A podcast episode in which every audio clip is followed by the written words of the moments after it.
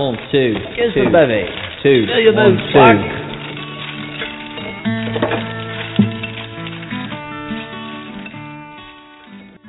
Seagulls float between the buildings, borne on the back of the wind. Tower clock strikes in the cold night air, and it sounds a Liverpool Welcome to the John Lennon Hour with Jude Southerland Kessler, author of the John Lennon series. Volume 1, Should Have Been There. Volume 2, Shivering Inside. And Volume 3, She Loves You. Purchase your copy of the John Lennon series at johnlennonseries.com. Welcome, Beatles fans. This is the John Lennon Hour. Tower clock strikes in the cold night air, and it's onward to Liverpool for me. Home to Liddy again. Well, hello, everyone, and welcome to another fun Thursday on the Nine. And tonight we are going to have a great time. It's not often that you get to talk to a Beatles expert, a true Beatles expert, live and in person, and ask him or her your questions. Things like, I have a Beatles album that I think is is valuable. Well, this is what it looks like. Is it valuable or not? Or tell me the different iterations of the Ballad of John and Yoko and which one you prefer and why. Things like that. Tonight, our expert is a true music aficionado, someone who knows more about Beatles records and Beatles music than anyone on the planet. I posted on LinkedIn yesterday. Join us on Thursday evening at 9 p.m. to talk live with Beatles expert Bruce Spizer. And immediately someone wrote back to me and said, Yeah, yeah, everybody's an expert. Well, when you have written these books, The Beatles on Apple Records, The Beatles Solo on Apple Records, Beatles for Sale on Parlophone Records, The Beatles Are Coming, The Beatles Swan Song, The Beatles on Vee-Jay Records, The Beatles Story on Capitol Records Part 1, The Beatles Story on Capitol Records Part 2, and then a revised and expanded digital book of the Beatles on Vee-Jay Records, and now you're releasing an expanded and revised Beatles on Capitol Records Volume 1 book. That qualifies you to be an expert, don't you think? I think so. Not only that, but when the good folks at Trivial Pursuit scratch their head and think, who in America do we want to write the questions for our Trivial Pursuit game in honor of the Beatles?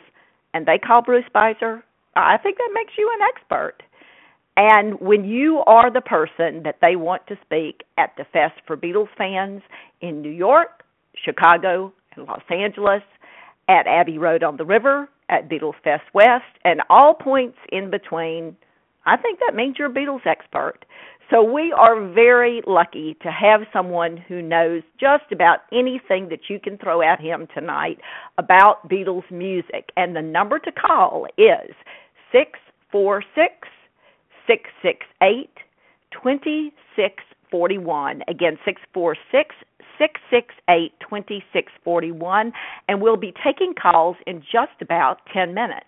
But first, let's bring Bruce on the line because I have a really important question that I want to ask him. Let's see if we have him here from New Orleans. Bruce, are you I'm there? here. I'm here. Well, Can what do you you hear me? think? I I can hear you wonderfully well. Welcome to the show, my friend. Glad to be back. Well, it's wonderful to have you here. I would say you're qualified to be a Beatles expert. Don't you think so? Well, uh, certainly, I think I would be in that category, as as would you, and I'm sure many of your listeners as well. yeah, I agree. I agree, and they do. This is a savvy audience. They really do know their stuff. Well, we are we're thrilled to have you here, and I really am excited about what you're doing with these new digital books because you're not just turning your book. When I did, should have been there, and She Loves You and Shivering is an ebook. I just transferred them over to ebook but you have a great idea you're expanding them and making them more complete with new data new information what gave you that idea it was a great one Well, I wish I could say it was my idea, but it really wasn't. Uh, my first four books have sold out: the Vee-Jay book, the two Capitols, and the Apple book. And uh, I was getting emails from people saying, you know, in the secondary market, these books are several hundred dollars, and uh, you know, why don't you reprint them? And I said, well, the economics may not be there. And some of the younger people out there said, well, have you ever considered doing it as a digital ebook? and I thought, well, I don't even own a digital ebook, you know. I so but when I thought about it, I thought, well, you know, it would give me an opportunity to revise and expand the books. When you're doing a print edition, you know, you have certain constraints. Uh each time you add a page, you really need to think in terms of 16 pages because they're done in 16 page signatures. So, you know, if you're adding a couple of pages, it might not make economic sense, so you don't add them. Right. And with this book, you don't have that constraint. It doesn't really cost anymore to to add information, and it also gave me the opportunity to, you know, the Vee-Jay book was written way back in 1998, and yeah. um, you know, I discovered new things since then. After the Vee-Jay book came out, you know, people started sending me stuff. Hey, did you know about this? Or my research would uncover things. And um, about a year ago, uh, we were able to get the Vee-Jay record certified gold and platinum. So that would be something you know we could add to it. And and the great thing about a digital ebook is you know you come out with your book and let's say you just make a a dumb error, you know, and you know you knew better, but it it got by you and your proofreaders, and someone catches it, and you say, oh, I'll go ahead and correct that. So you correct it, and then you do you know a version 1.1 you send out notice to the people who've already downloaded the book and you say hey you can download this new edition. Um, you know and the new edition has it correct. So with a print book you, you can't really do that. And Right. I, I really like that I also like the fact that you know it looks so damn good on an iPad you know the bright colors. Plus you can expand things. You know you look at a at a picture and you want more detail and you just take your fingers and spread them and all of a sudden you know you've got that increased size of the image. Or if you look at a record label and you increase the size of it you can see oh well that label clearly says McCartney Lennon rather than Lennon McCartney. Gee that's interesting. So there's so many things you can do with a digital book you can have links where you tap it and it takes you to an earlier page in the book and I installed in the um, formatting of something we call the get back key, and you tap it and it takes you back to where you were reading. You know, those and, and external links. I mean, so I really got into it, and I think I best describe it this way. You know, I still play vinyl records at home, but when I'm on vacation, the only way I can listen to music is on my iPhone. Sure. And by the same thing, you know, I, I love books, but you know, if I'm on an airplane trip, I don't want to lug around a couple of four pound books when I can just take out my iPad and read them. So I think there is a place for both formats, and you know, I'm really enjoying the exciting things you can do in the digital format. Yeah, I, I think it's wonderful. I've been over this last week reading the Beatles on Capitol Records, Volume One, on digital, and if I come to a word that I want to know more about, I put my finger on it. If you have the e-dictionary, it comes right up. If I see something that I want to make a note about, then I just touch my notes. It comes up. I type in my note very quickly. I go right back to the book. There's so many convenient things about that digital book.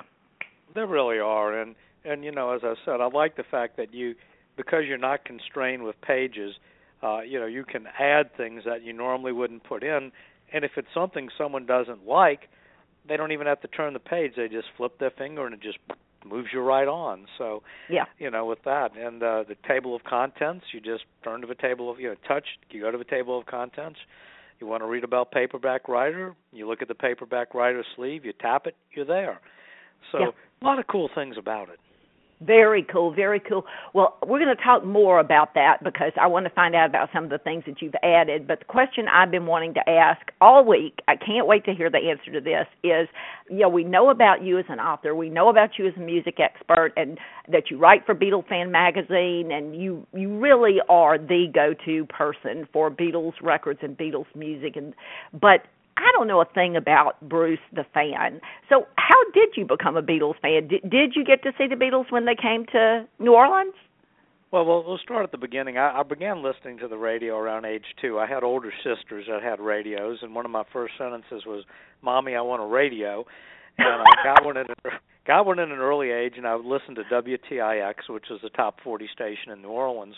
My Yeah. favorite group was the Coasters, and uh, you know, and we had a radio on the school bus, and I remember in very early January of 64 right after we went back to school hearing I want to hold your hand on the school bus radio and it just was you know wow that's that's really different and it's really exciting.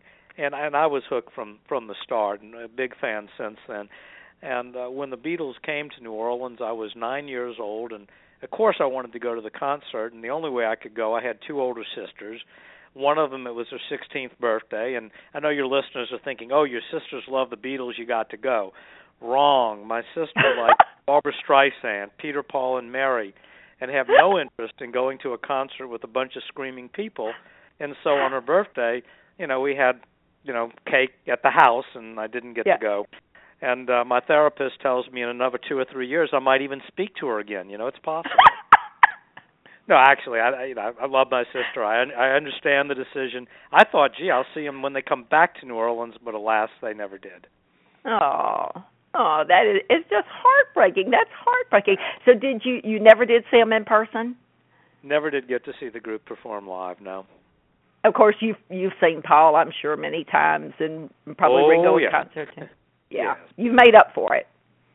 I, I made up for it as best I could. I even saw George in Baton Rouge, Louisiana, on the Dark Horse tour when his voice was completely shot. But I did see him. Ah, that. Did you ever see John? No, never did. No. Yeah, yeah, we all missed out on that. We really did. Well, I have been dying to know. That's a great story, and I'm I'm just I don't know what we're gonna do with your sister. We're, we're gonna have to think of something appropriate for her. well, we are going to open the phone line. So if you're wanting to talk to Bruce, please go ahead and call in six four six six six eight twenty six forty one. And while we're waiting, tell us about the Beatles on Capitol Records Volume One. It is definitely revised, definitely expanded. I mean, you've added quite a lot. Tell us what's new. Well, you know, the idea behind the book was to cover all the a brief history of Beatlemania and then all the Capitol singles issued during the 60s. So that would be I Want to Hold Your Hand through Lady Madonna. And in it I go through how the songs were written, how they were recorded, and uh along the way you also have bits of, you know, sales information, how they were marketed by Capitol because there were more US singles than UK singles and there were different B-sides sometimes. And I Mhm. explain, you know, why was I saw her standing there, the B-side rather than this boy to I Want to Hold Your Hand. Capitol wanted rockers on both sides. Uh, you know, why did you have I Should Have Known Better as the B side to A Hard Day's Night rather than the wonderful song Things We Said Today? Because Right. I Should Have Known Better was in the movie in Capitol was trying to compete with the United Artists soundtrack album by releasing simultaneously three singles with songs from the movie. So, you know, it Right. explains why those things were done. Um, and then the revised edition, going back, you find some new things. Uh, there was an interview with Paul where he said he got the idea for Lady Madonna from a magazine he was reading in a doctor's office, and they had some caption "Mountain Madonna," and it showed this woman with a baby at her breast. And Uh-huh. so we were able to actually find it was an issue of National Geographic, and the caption indeed said "Mountain Madonna with a child at her breast." And Hmm. so, boom, you know, that was the inspiration for Lady Madonna, and an image of that, the National Geographic article, was right in the book. So, you know, it's fun when you can do things uh, along that line. And then new things, you know, I realized that we didn't really have in the book. Here's a book called The Singles, but it doesn't have Mhm. anything about the 45 RPM record. And, you know, you and I might think, well, everyone knows that. But Right. when I remember giving a talk a few years ago, um, you know, and, and in it I was talking about the Beatles 45s, and this little kid innocently raised his hand. He said, "You mean the Beatles had guns?" And I had to kind of explain what a 45 was. So I realized, you know, maybe I should add a chapter about the history of the 45. And I, and I knew RCA invented it, but what I didn't realize till I did the research, was that Capitol Records was the first other company to grasp that technology. And I found just this incredibly interesting ad that Capitol ran in its monthly music book, uh, you know, on launching its 45 record. And then, you know, the jukeboxes weren't sure whether the 45 was going to catch on or not. So I have right. a little bit of the history of how Seeburg Corporation worked that in. And so that was kind of fun. And then I remembered, you know, these jukebox, you know, you go in a jukebox in the 60s and you could play an album side. It would only be three songs for a quarter. And I Yep. did a little research on that and learned all kind of things about that, which was cool. And then I think the the one that I really had fun playing with was that you know Capitol had turned down the Beatles, and the reason that they did was that they had put out all these records by British artists that they you know leased stuff from EMI, and they Uh-huh. didn't sell well. And uh, I thought, well, what did Capitol put out that would make them think these records wouldn't sell? And there was a memo Dave Dexter had written where he talked about, you know, we put out a Ron Goodwin record, it sold this many copies and things like that. And Mhm. I went back through Dexter's memo, figured out what songs they were. Dexter had the sales figures, and I went ahead and did a chart on it. And then I thought, well, what if I wrote about each of the different records? And Yeah. so, in doing so, I learned a lot of fun stuff. I mean, there was um, a record by someone named Cliff Townshend, and I went, well, who's Cliff Townshend? Oh, that's Pete Townshend's father. That's cool. you know and so you- you'd find out things like this uh, you know and then um there was one by Sharkey Todd and his monsters and I had a Vipers box set and that was on there so I learned Sharkey Todd was the guy who was the lead singer for the Vipers what was cool Ah. about it was the record was produced by George Martin Oh. and Martin sent a letter to Dave Dexter at Capitol saying, "Hey, this is a record I think you should put out."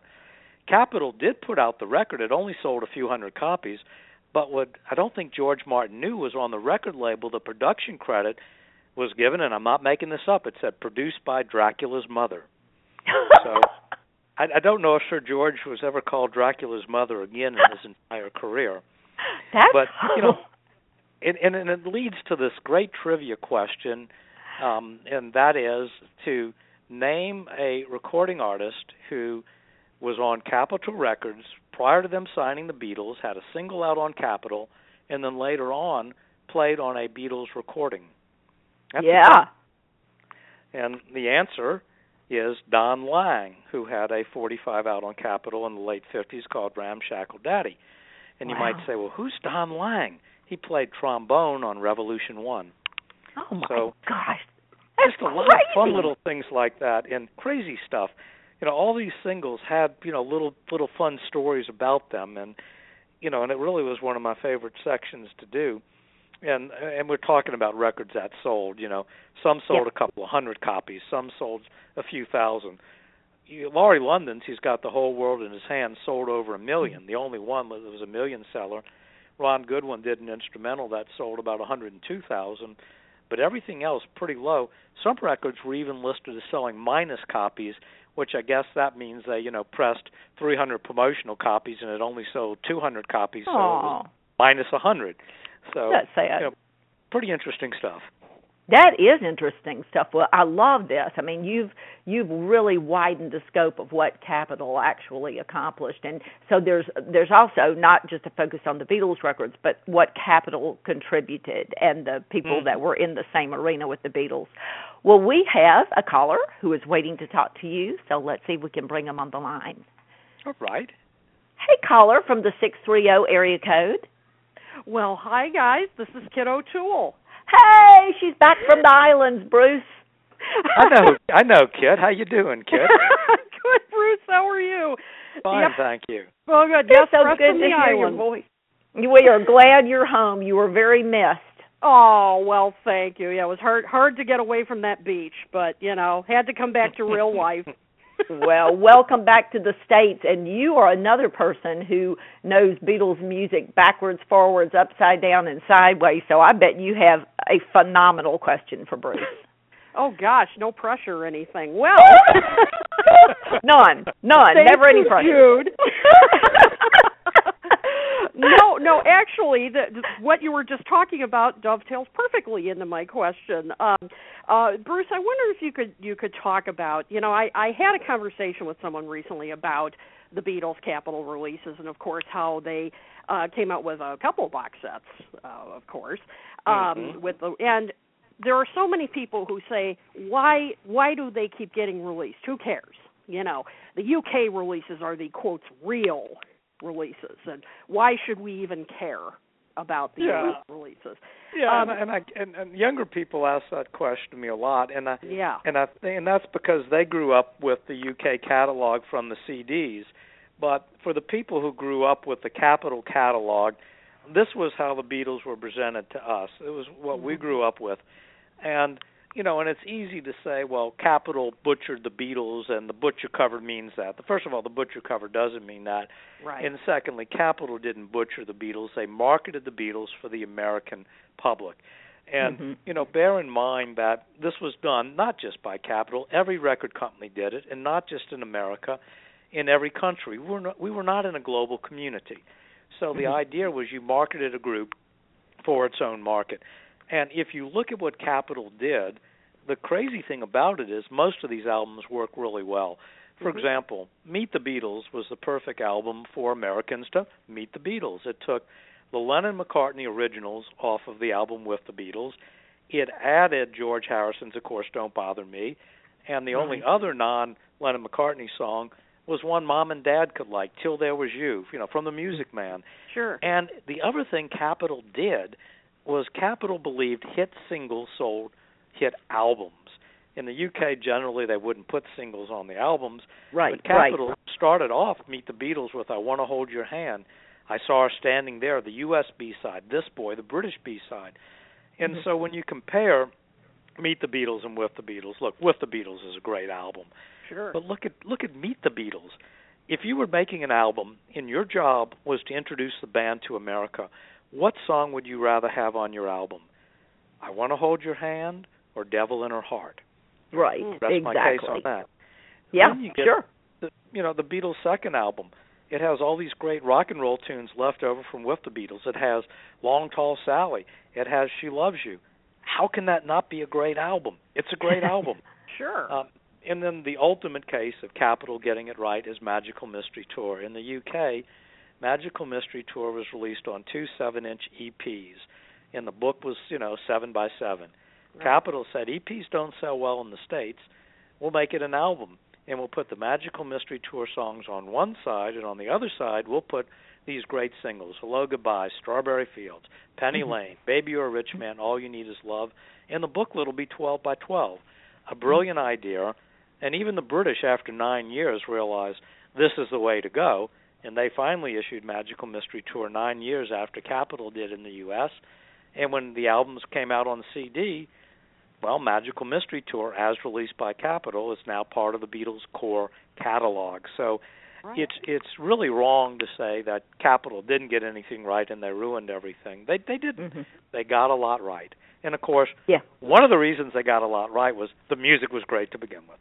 Well, of course. Oh, absolutely. Well, Kit and I are very big fans of Capitol's version of Help. Um, they made it a classic soundtrack, and they included everything from the movie and everything from their packaging to their song selections. We both really like their version of Help. Yeah, you know, I mean, how many people, you know, when you think of the song "Help," you think of the, the you know the pseudo James Bond theme opening first That's right. before you hear the song. And, and what could be better than blending James Bond and the Beatles? Right. Doesn't get any better than that. That's true. No. but Kit, I heard a but coming in your question. W- were you going to add something to that? Oh no, I was just uh you know, I I just think it's it's interesting uh, uh Bruce how you you know make the case for how they picked the the tracks they picked, you know, for Mhm. the American audience. Um and and which ones would be the best introduction. Uh yeah, know, and, and the other thing, and the other thing to bear in mind too, they didn't do drastic things. In other words, if you look at the running order of the songs, they're in the same running order as on the British albums in almost every case. So they, you know, they just added the singles, and you know, and the, and things like that. So it wasn't like a total restructuring. The one time that they really did something a little different and it worked great was Rubber Soul. Now. Rubber Soul, as released in the UK, is a brilliant album. So is the Capitol version. They had two leftover songs from Help. the Help album because the, in the UK they had a bunch more non-film songs, and they had not put out "I've Just Seen a Face" or "It's Only Love," and they Mm-hmm. got the idea. Let's drop, you know, these rock and roll songs from Rubber Soul like "Drive My Car," and let's go ahead and replace them with the more folky sounding songs that we had left over so that Rubber Soul in the US becomes a great folk rock album. And you know I've just seen a face which is kind of buried on song 2 of the UK album Right. opens up the Capitol album it grabs you from the start and uh and then they do the same running order as the UK album so it's an absolutely brilliant album and and people will say well which is better and and the answer I always give is it's like asking somebody you know to compare your favorite red wine to your favorite white wine I mean they both Right. are brilliant in their own way Right. Absolutely, and and it just it just has amazed me, and I'm I'm I'm glad you. I wanted to to hear your view on it because it's amazing how this debate still rages into this day, Yep. and Yeah. and how there are people, as you said, say you know the the yeah Capitol butchered uh, the the Beatles and and just wrecked all their albums, and yeah, Yeah. I don't think that's a that's a fair assessment at all. no not at all no Yeah. Definitely not. Well, Kit, we will see you week after next when you and I will be having the third Kit and Caboodle show talking about that Decca audition. I'm So I'm- ready. I am looking. I mean, you've been putting out great articles about the different songs from that audition, so I know you are ready, and I'm looking forward to it. We'll see you not next Thursday, but the following Thursday. I will be there. Thanks, Jude, and good talking Thank to you, Bruce. likewise All right. Th- Thank Bye-bye. you, Kit. Thanks All so much, and don't, guys, you can call in at six four six six six eight twenty six forty one. And I saw someone from the two hundred one area code trying to call in, and it, and it cut off a couple of times. So caller, keep trying. Um, I'm looking for you when you come on, Bruce. While we're waiting for the person to to hook up with us. Um, are you working on the Beatles on Capitol Records Volume Two in digital uh, right now? Uh, have you started? Yes, yes, I have. It's the one with the albums, and I'm I'm probably about fifty percent through, and you know I'm adding, of course, things about the, the songs that I've learned, and some new things about the albums themselves, and finding out some cool stuff. One of the things I'm working on now is that you know the album cover to Beatles Six, and you see the Beatles standing around, and they're holding something. And I really wasn't sure what it was when I did the book Lo those many years ago, but it turns out that it was actually a very long cake knife. And the actual full photo I've seen now, it was a big photo shoot done for Fabulous magazine in the UK, and although that that picture didn't go in the magazine, Capitol used it and cropped it. But what you don't see and where they cropped it is there's this traditional English Christmas cake surrounded by a bunch of red party crackers. And if any of your listeners out there have a good image of that, and I have a low resolution image of it, but I need a good high resolution image, by all means, uh, let Jude know or send it to me. Uh, my website's easy, you know, beatle.net. Uh, you can go there and see how to contact me. I'd love to get a really good high resolution image of it for the digital book. I'm trying to track it down. Problem is we don't know who has the Fleetwood uh, Fleetwood Publications and Fabulous Magazine archives, or even if they exist. But we're trying to track it down. But it was an interesting photo session that they did. A lot of people think Bob Whitaker took that picture because they're wearing the same clothes as the Four Seasons uh, photo shoot that Whitaker did. That was used on Beatles 65. It's not the same photographer. It's a guy named Bill Francis who's been dead a few years. And the pictures they used ran in four consecutive issues of Fabulous magazine, which would have articles and pin-ups of pop stars. The first issue it ran in had George holding boxes of Christmas presents on the cover. The next issue had Paul and Ringo on the cover with holding a separated party cracker. Those were these Yeah. tube-like things, and you pulled on them, and they let out this big popping sound. Yeah, had yeah. presents inside. Uh, and then the next issue had, uh, I think it was uh, Herman's Hermits on the cover, but the Beatles on the back cover with that Christmas cake, uh, but not the picture that's used on Beatles Six. And then, of course, the the New Year's Eve issue had the Beatles standing around with champagne glasses and George pouring a big bottle of champagne into one of the glasses.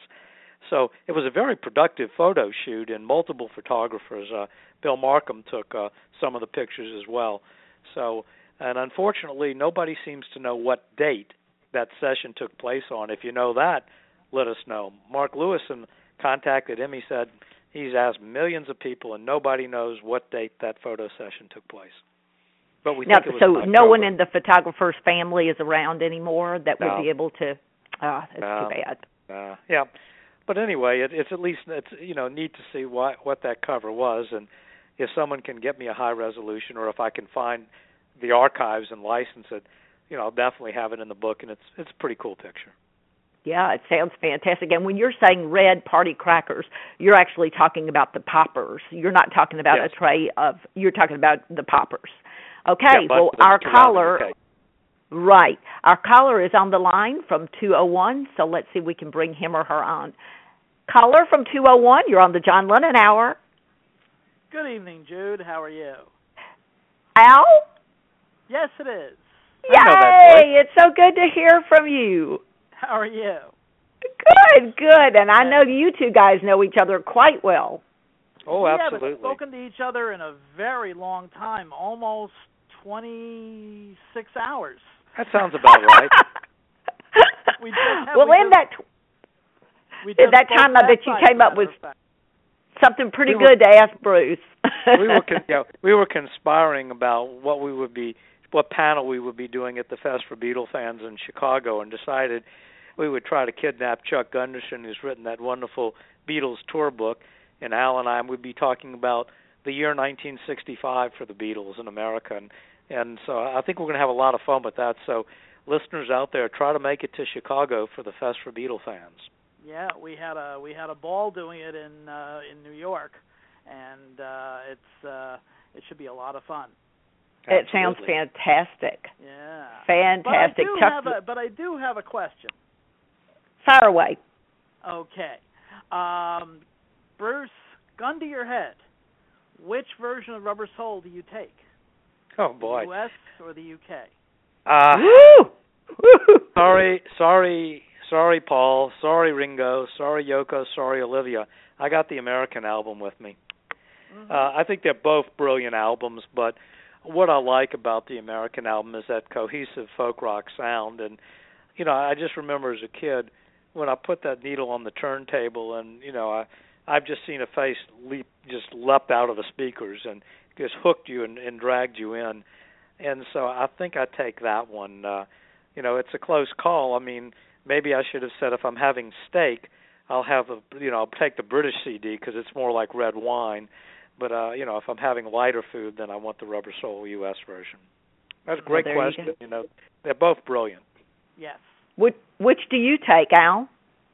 Oh, it's it's tough, but I might I might go with the U.S. version, only because those um, you know those two songs from uh, from the from the the second side of the Help album. Yep. Uh, Bruce, uh, Jude, and I had a fairly spirited email debate about the two versions of Help. Yeah. But, yeah, well, uh, and it's they're and, you know, different the animals, thing- you know. They are, and you know the the one thing that Capitol didn't do on the Hell on the Rubber Soul album that I would have done, but I know why they didn't do it. If you're doing an album of great folk rock sounds, you would obviously include Nowhere Man. right. The reason they did not include Nowhere Man was they knew that they wanted to have a hit single to come out a few months after the album.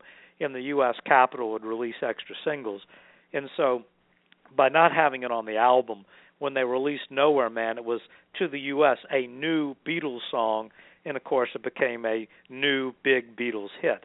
So Right. that's why, you know, even though Nowhere Man would be perfect on that album, so if I was allowed to make one change to that album, I would have snuck Nowhere Man on it. Yeah, Right. Absolutely. Yeah. Well, we will have to see if we can coerce Bruce to join us, Al, when we talk about 1965 with uh, Andrew Grant Jackson and Yes. Oh what two or three weeks, and see if we can get Bruce to join us. We can all discuss 1965. Oh, That that'd be great. great. You know, e- even though I think 1964 in some ways was uh, was a better year. Um, there's nothing wrong with 1965 when you've got the great music of the Beatles and and everybody else who was, you know, either influencing the Beatles or at the same time being influenced by the Beatles. So, an incredible year, obviously. Oh yeah. I love all the tweets that you're doing on uh, all the records that were released in 65. Al, really Right. interesting. So tell people your Twitter name so they can follow you and get all that information. Uh, it's um, uh, at asus49. A S U S S. A S U S S four nine. And the Very four nine means that Al is going to be 49 this summer. Is that correct, Al? Uh, I have underwear older than 49.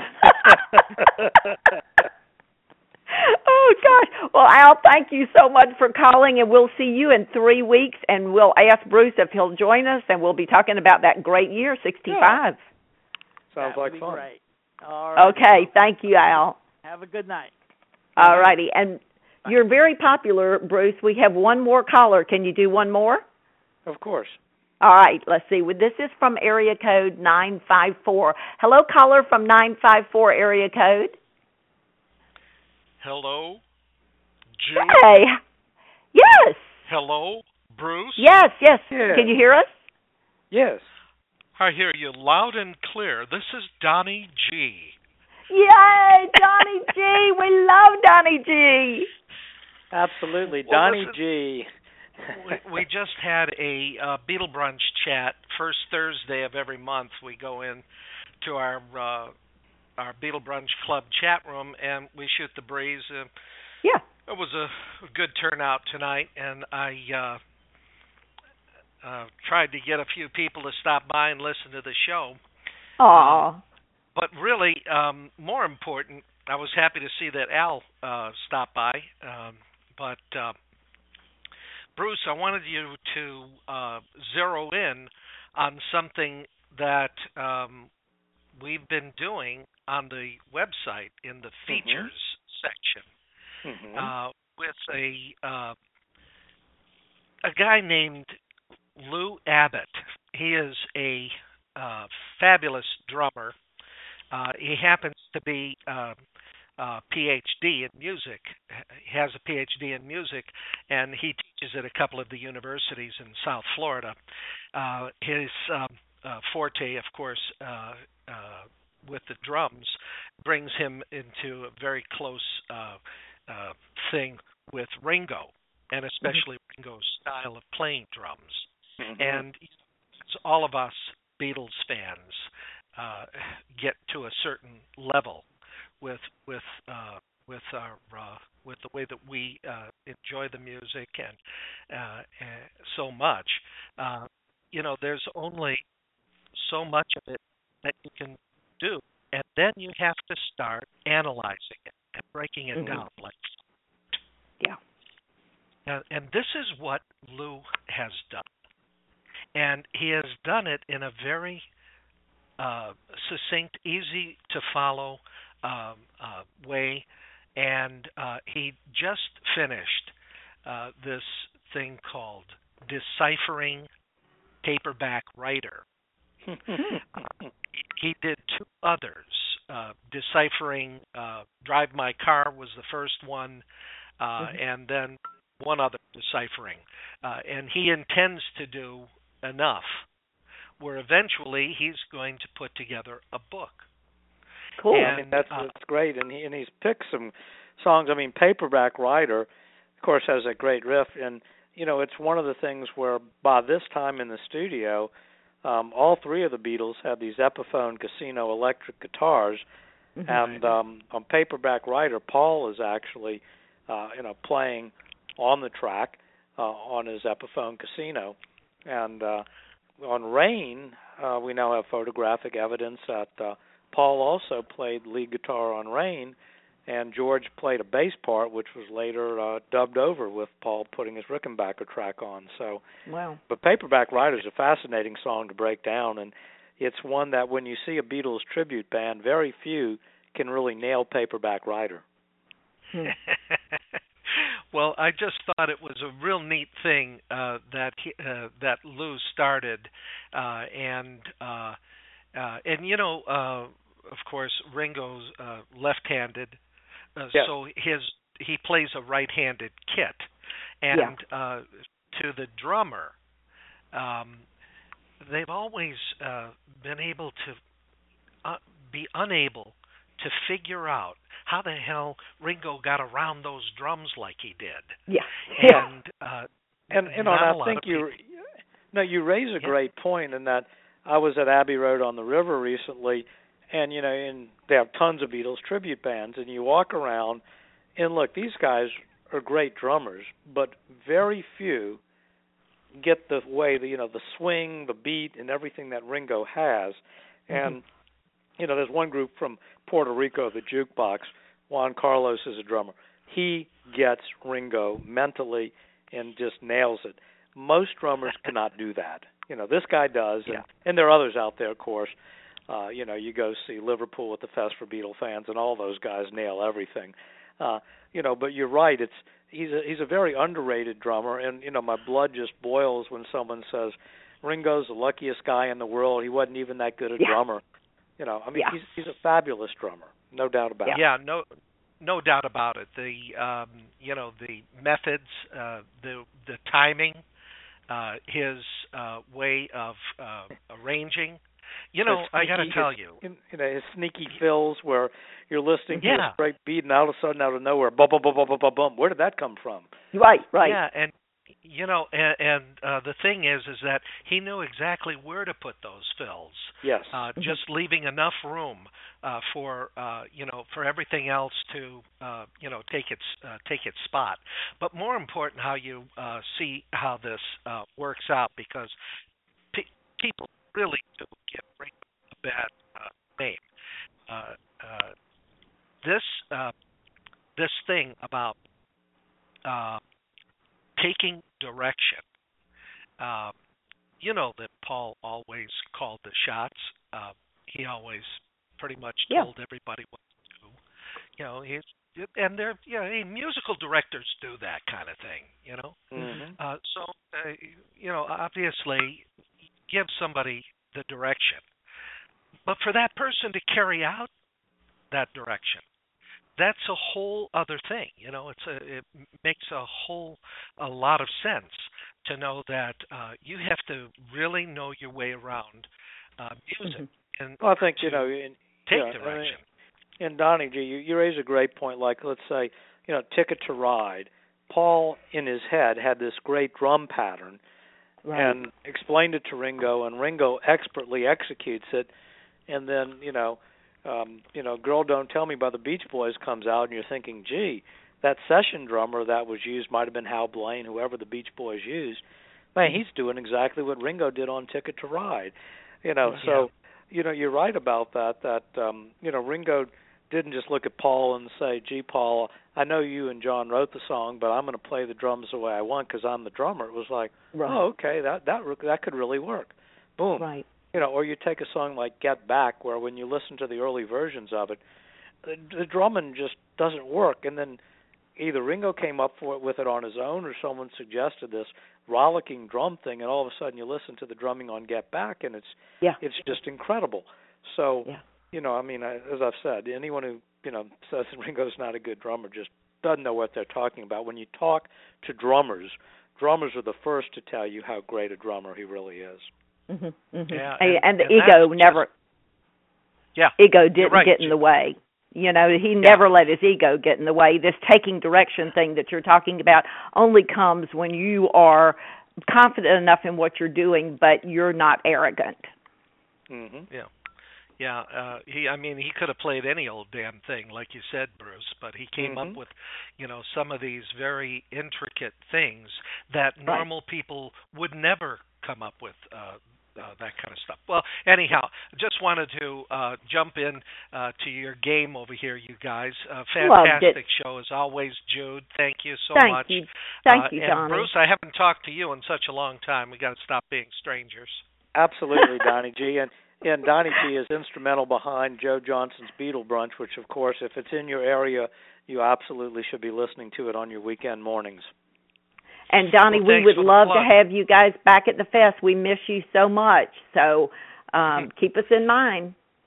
All right, love. You take care. I'm going to go now. Have a wonderful Okay. night. Thank you. All right. Thank you so much. Thanks you, for Bonnie. calling in. Thank you. Yep. Now, Bruce, I wanted to ask you when you did the Beatles on Vee-Jay on digital, you gave readers this bookmark and you told them yeah, to figure you know, out how to use it with the digital yeah. version. What's yeah, you know, the giveaway know. this time? Well, you know, we I figured I would go ahead and once again, if you order, you get what I, the Capitol book. You get what I call a signature card because collectors want stuff. So it's like an image on one side of the front cover of the book, and then on the back this neat photo photo of the Beatles, you know, from the Washington Coliseum show with space at the top for me to sign. And then I have what's called a collector's card, and for the singles book, you get the picture sleeves of all the Capitol Beatles singles on, you know, two sides of it in bright full color. For part 2, it's going to be the same type of thing the cover of the book and then the album covers on the collector's card and uh and because nobody was able to tell me how to load the bookmark into my iPad I figured I would include bookmarks for both parts of that so if you order the book on the website you can order it as getting part 1 by itself you know for $50 or parts 1 and 2 for the reduced price of $80 and you'll get part two, the download, as soon as it's available, which should be hopefully, you know, by the end of the year. And I know some people out there are saying, well, gee, that sounds like a lot of money. And so aren't digital books, you know, sometimes ten dollars or so? Yeah, they are, but they're not 500 pages with full color and all sorts of other things. And uh, you know, and I, I think what I did when I did the print books, you know, when I came out 15 years ago, or whatever, you know, fifty dollars right. for a book, you know, and now they're going for 300 on eBay. Uh, but the point being, the Beatles albums were often a, a dollar more than the yeah. others out there. But the thing is, the idea is they always wanted to give people good value for their money, and that's what I'm, you know, doing here, where you're getting good value for your money. You're getting a lot of information, you're getting a lot of features, and you know, and, and and people might say, well, look, all you did was scan in the old book and put it out. No, these are revised and mm-hmm. expanded editions and the photo licensing on these books can get to be very costly. So, you know, you've got to sell a pretty good number of books just to to break even on covering yeah. your photo licensing fees. And absolutely. Absolutely, there's, there's and I can attest to it's definitely expanded and revised. I've looked at both. I've had my hard version out along with my digital version, comparing and contrasting, and they're getting quite a bit of new information. So um, I can vouch for the fact that that it's definitely worth investing in the new book. You're going to get new information, new photos, new discoveries, and it's it's well worth getting the second book. So make sure you get the digital version of the Beatles on Capitol Records, Volume One, as well as your physical copy. Now, um, you do have a newsletter that goes out regularly and it's got updates and articles and info and things like that. So how can people get the newsletter? Yeah, yeah if you go to my website beatle.net, uh, you can sign up for it. And you know, it hasn't been too regular lately. I'm trying to get back more into it, but you know, when we were approaching the 50th anniversary of the Beatles coming to America, I was doing something on a weekly basis with trivia questions. It was a lot of fun. And then something called my law practice caught up with me. And i realized and i realized you know i just don't have a time to spend like you know four or five hours putting this together.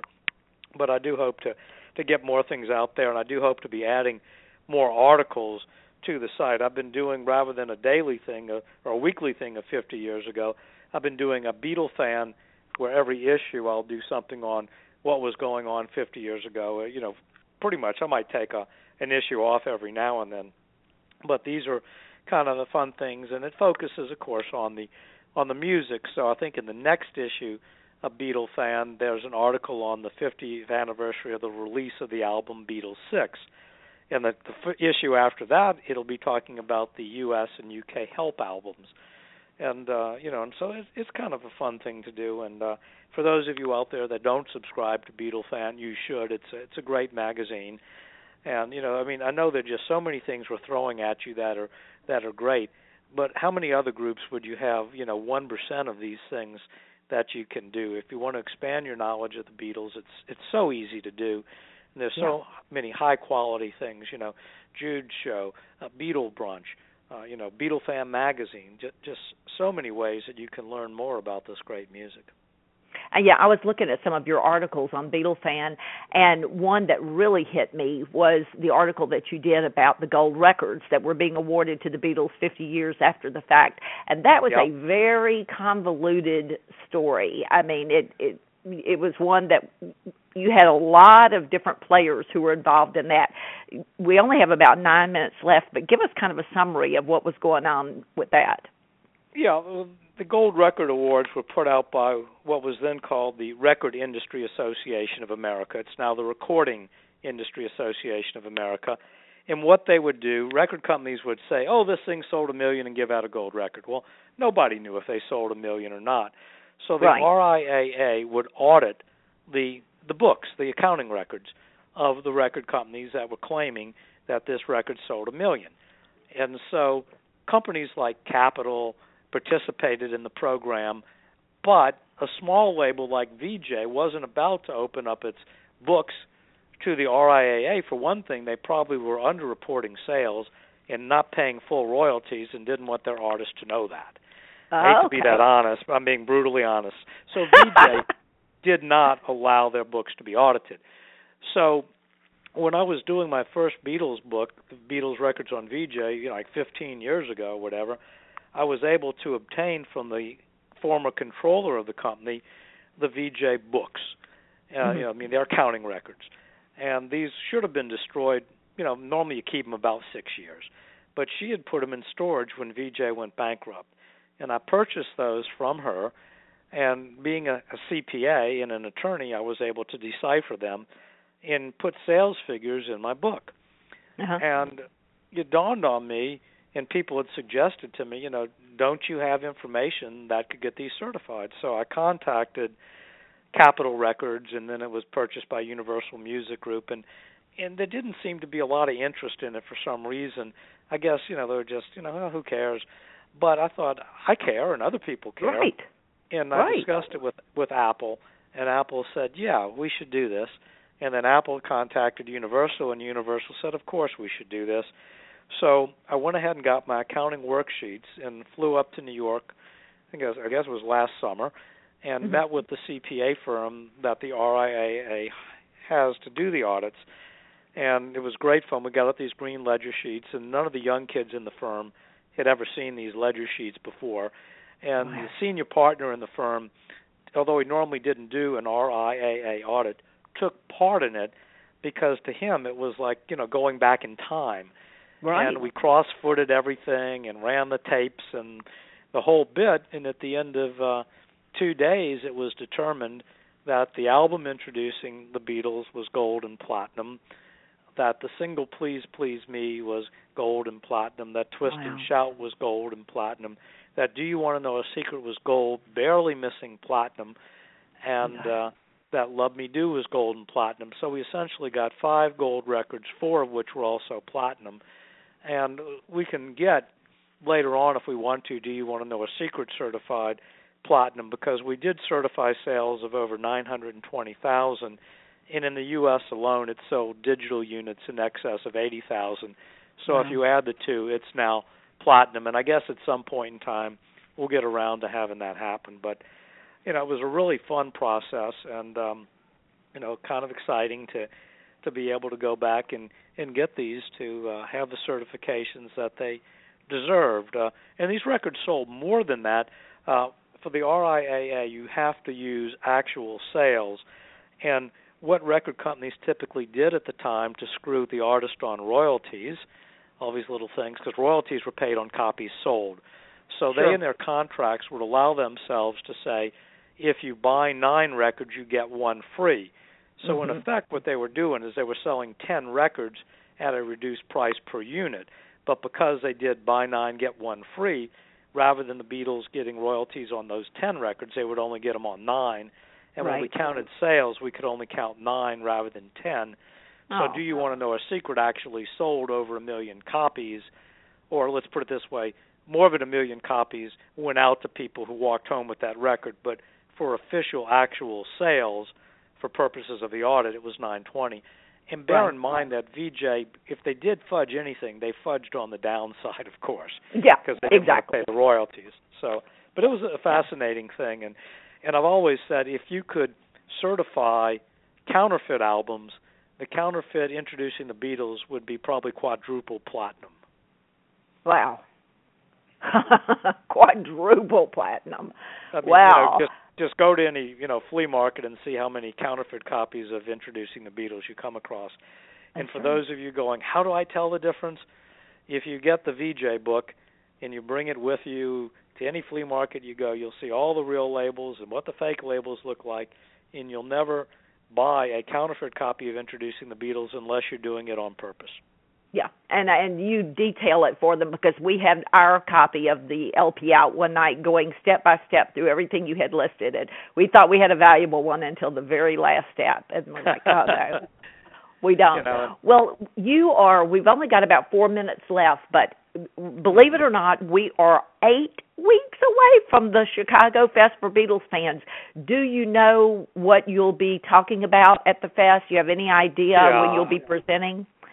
pretty good idea. Friday night, I'll be on a late night panel with Al Sussman, probably Chuck Gunderson, talking about Beatles 65 in the U.S. You know, the tours, the music, uh, what radio was like at the time. Um, Saturday, probably around noon in the Graham Ballroom, I'll be giving a talk on um, the Beatles story on Capitol Records, Part One, the singles. So I'll go through all those great singles uh, you know that were put out and be talking about that. I think I might also might be covering the albums in that one as well. I'm not sure, but it will be on the Beatles on Capitol. Be a lot of fun. And then Sunday I'll be giving a talk on the Beatles in 1965 as far as what they released, uh, and I'll be playing some of the music. It'll be in one of the smaller rooms, so it'll be more intimate, and we'll go through a lot of the outtakes and how the songs progressed. I'll do about four different takes of Help, so you can hear you know how the song ended up being the single that we're used to hearing and you know who knows whatever but I'll of course be around selling hardbound books also if you want to look at the digital book on my iPad by all means do so and you can order it there as well and things like that it'll be fun if anyone has any questions just drop by the table and say hello and between now and then the website's dead easy it's just beatle b e a t l e dot net doesn't get any easier than that, you know. That's absolutely right. Well, Bruce, thank you so much for being here. The Beatles on Capitol Records Volume 1, fantastic. Love the physical version, and I really love the digital version. There's so much well, in there that. I've enjoyed it immensely as I've been working with it this week. And my apologies, we had one caller who did not get a chance to get on tonight to ask his or her question, but we will have Bruce back again. Bruce, are you game to come back and join that that group for the 1965 show? That'd be great. Send me an email about it and let me check my schedule. If my schedule permits, I'd love to do it. That will be great. Thank you so much. And next week, we'll be talking about the Beatles at Shea Stadium and the Beatles in Cleveland with Dave Schwensen. Two great books. If you haven't read them, grab them this week and read them, and he'll be here to talk about the appearances of the Beatles in Cleveland and also that wonderful, wonderful, memorable appearance at Shea Stadium. And until next week, from Louisiana, Bruce Spizer and I tell you, ta and shine on.